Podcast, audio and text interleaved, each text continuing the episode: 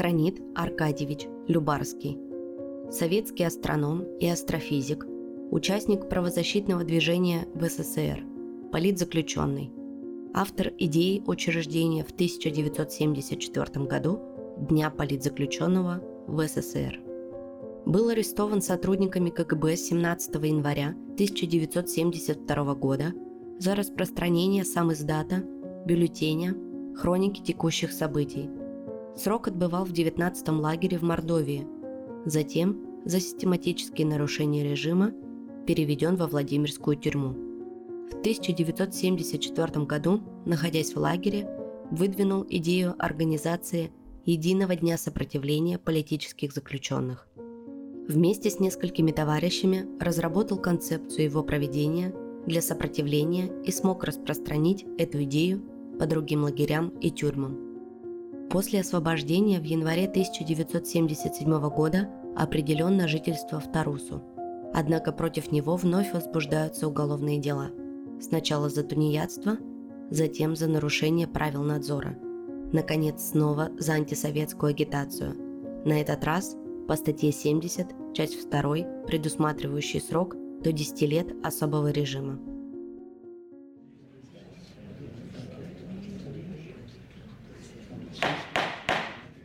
Тишина в зале суда. Подсудимый, встаньте. Вам предоставляется последнее слово. Последнее слово приводится в сокращенном виде его читает Николай Левшиц.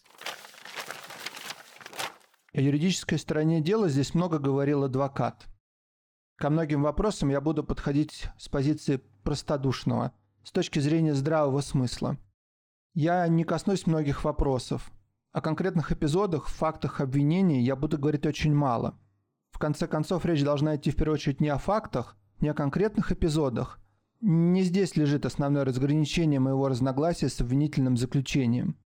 Как бы ни квалифицировалось происходящее здесь, по статье 70, как предлагает прокурор, или по статье 190, часть 1 УК РФСР, как просит адвокат, главный вопрос, который придется решать, вопрос о степени криминальности тех или иных произведений. К сожалению, в тексте законов нет четких признаков, по которым то или иное произведение может быть названо криминальным. И поэтому приходится признать, что имеется весьма и весьма широкий диапазон признаков на этот счет. В частности, степень криминальности зависит от географии. Например, у меня при обыске были изъяты такие произведения, как «Реквием Ахматовой», «Наследники Сталина», фрейдистский анализ романов Кочетова и Шевцова. Мне они не инкриминируются. В Одессе же палатник Реквием был инкриминирован, а наследники Сталина были инкриминированы Мельнику. Как видите, имеется противоречие в применении закона в зависимости от географии. Одесса, Ленинград, Москва. И со временем меняется дело.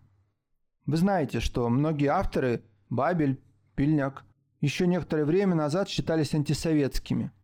У меня при обыске изъято письмо Раскольникова Сталину, которое раньше было криминалом номер один – а теперь известно как высокопатриотический документ.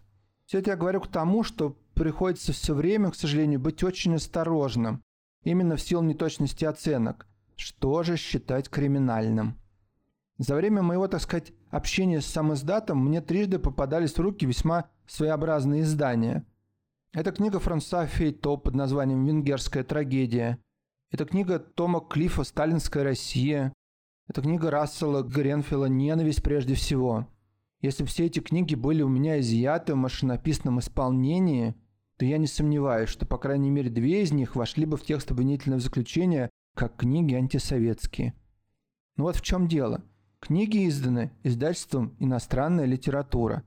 Все три, но с номерами и грифом «Запрещенная литература». Спрашивается, для кого запрещенная? Очевидно, не для тех, для кого она издана. То есть есть круг лиц, который может и даже должен их прочитать. Очевидно, что все остальные граждане Советского Союза считаются недостаточно грамотными для этого. Ну, допустим так. А вот такой вопрос. В свое время Гослитиздатом была выпущена знаменитая книга Герберта Уэльса «Россия во мгле», на каждой странице которой есть антисоветские измышления, порочащие советский общественный государственный строй. На каждой странице – Выход найден очень простой. Книге предпослано предисловие. где сказано, что советский читатель сам сможет разобраться, где здесь правда и где здесь ложь. Значит, дело не только в том, какие факты и какие оценки приводятся в том или ином произведении. Ведь формально, строго говоря, в законе нет никаких оговорок на этот счет. Значит, речь может идти не только о том, но и прежде всего, с какой целью данное лицо или организация читатель распространяет ту или иную литературу. Вот здесь-то и лежит вот раздел понимания того, как относиться к происходящему. Именно здесь и нигде больше. Так вот, какие же мотивы руководили мною? Обвинение отвечает очень коротко. Действия в, целых, в целях подрыва и ослабления советской власти. Обвинение, освещая эти мотивы, сообщает цитаты из текста закона и ничего больше. Но почему? С какой целью то или иное лицо, конкретно я, с точки зрения обвинения, начинает читать, а тем более распространять сам издат? Я думал, что прокурор выскажется в своей обвинительной речи по этому поводу. Много о чем можно было бы говорить, но этого нет, по той простой причине, что мотив об отрыве и ослаблении советской власти – это миф, ничем не подтвержденный. Какие же гипотетические мотивы могло придумать обвинение, пусть даже необоснованные? Какие могут быть гипотезы? Ну, очевидно. Первая гипотеза напрашивается прежде всего. Якобы я мечтаю о том, чтобы советская власть была уничтожена. Жить при капитализме, фабрику завести, иметь ренту – и свидетели здесь прошедшие, и лица, которые меня знают, могут подтвердить, что меня лично всю жизнь материальные блага меньше всего интересовали.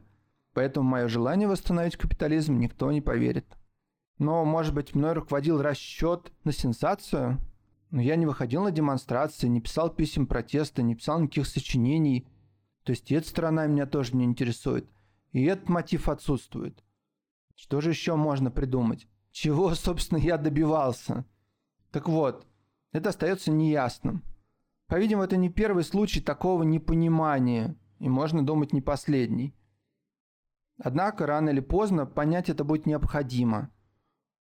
Я пытался объяснить это во время допроса. Меня прерывали, и я не мог осветить это достаточно ясно. Я постараюсь это сделать сейчас.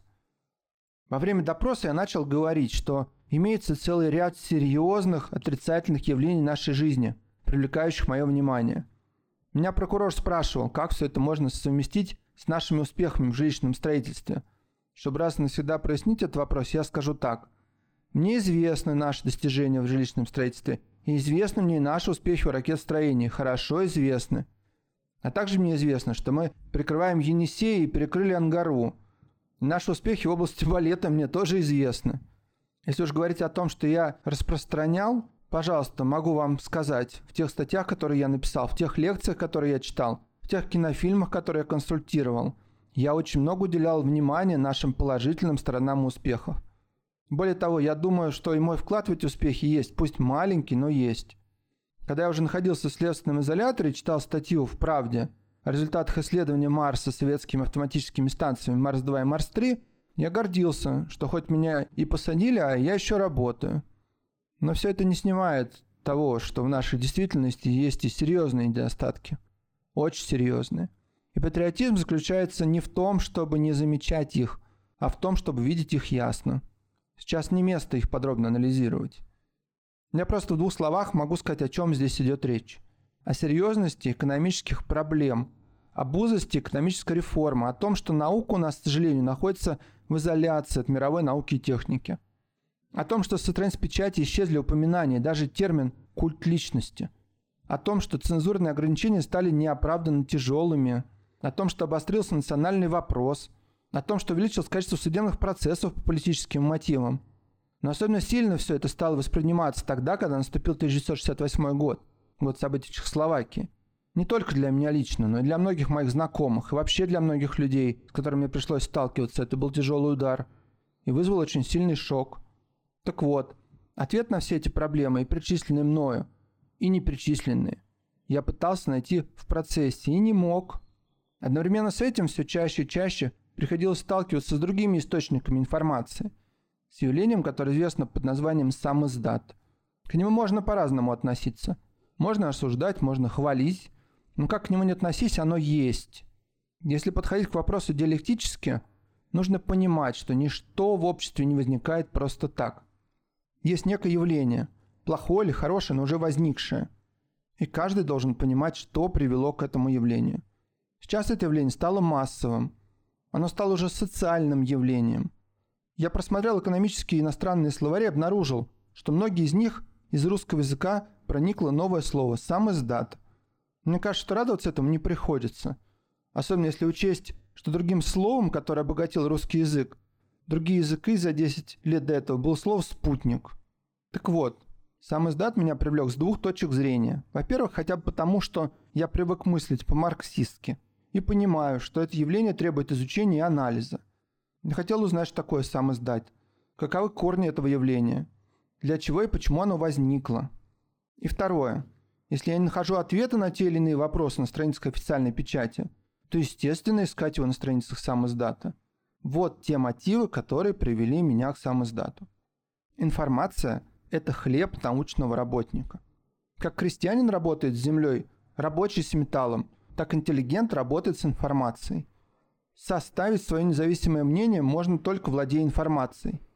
Например, важно знать все обстоятельства прихода к Сталина власти, ибо уроки истории учат. Но нет книг на эту тему на прилавках магазинов. И вот я должен обратиться к Авторханову. Хотелось бы читать о политических судебных процессах на страницах газет – но нет таких материалов в газетах. И вот я обращаюсь к хронике. А что вы можете мне предложить взамен? Вот те мотивы, которые привели меня к самоиздату. Нормальное ли явление самоиздата? Разумеется, нет. Это болезненное явление. При нормальном развитии общества все вопросы, обсуждаемые в самоиздате, должны рассматриваться на страницах газет. Только в ненормально развивающемся обществе больные вопросы загоняются в подполье – Обсуждению их придается оттенок нелегальности. Вот оно единственное решение проблемы сам издата – введение подлинной свободы печати. И нет другого пути. Не следует откладывать это далеко на будущее. В сам издате есть много книг, безусловно, ценных, важных, нужных, которые принесут огромную пользу, хотя на них нет никакого грифа. Это социологические исследования Жареса Медведева, исторические труды Руа Медведева, статьи по правовым вопросам Челидзе, философские труды Померанца и художественная литература. Вильняк Цветаева, Мандельштам, Ахматова. Кстати, Твардовский, недавно скончавшийся, тоже обогатил сам издат своей поэмой «По праву памяти», изъятую меня. Так вот, тот факт, что та или иная литература еще не издана и не имеет штампа главлита, еще не является квалифицирующим признаком ее антисоветской направленности. Перейду теперь к разделу обвинительного заключения об устной пропаганде. Он занимает немного места, но в некотором смысле является важнейшим.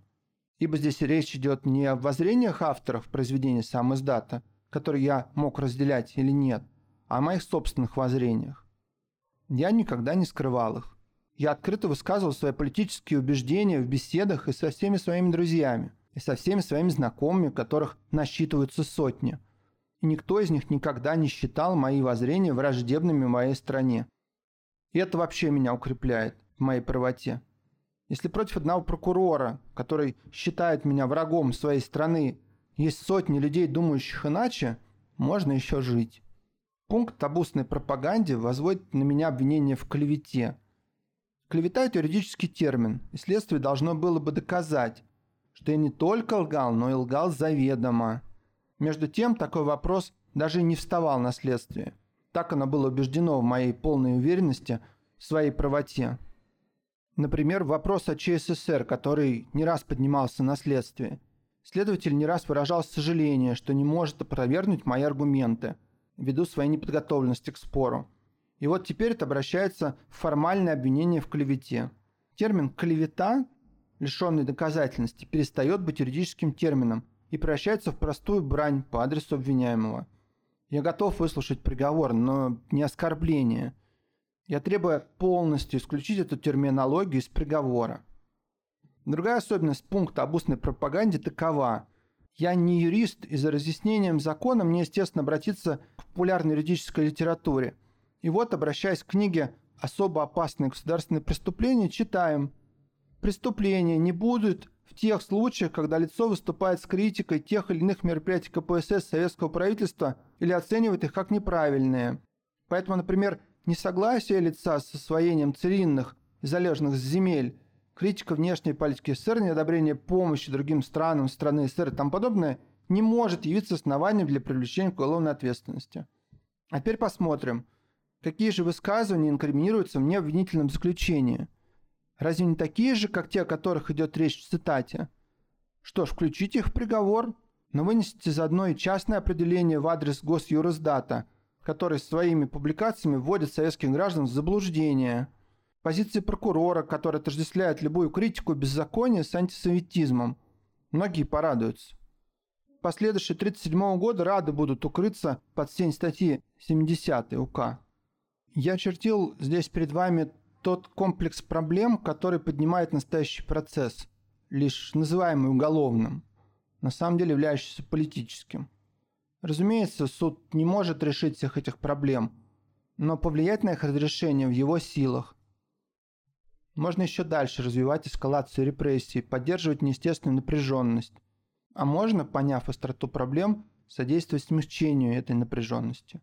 Поэтому я сейчас призываю суд лишь к одному – умеренности и сдержанности. Благодарю. В результате под давлением властей 14 октября 1977 года Кранит Любарский покинул СССР. При выезде он и вся его семья были лишены советского гражданства. С начала 1978 года проживал в Германии. В эмиграции продолжал работу, издавая информационный бюллетень «Вести из СССР», публицистический журнал «Страна и мир». В 1989 году Любарский вошел в состав возрожденной московской хельсинской группы. В 1990 году он смог впервые вернуться в Москву в составе международной комиссии, расследовавшей обстоятельства гибели Рауля Валенберга. В августе 1991 года участник обороны Белого дома. 2 июня 1992 года Любарскому и членам его семьи было возвращено российское гражданство. С конца того же года он начал активно работать в России и в феврале 1993 года его семья окончательно переехала в Москву.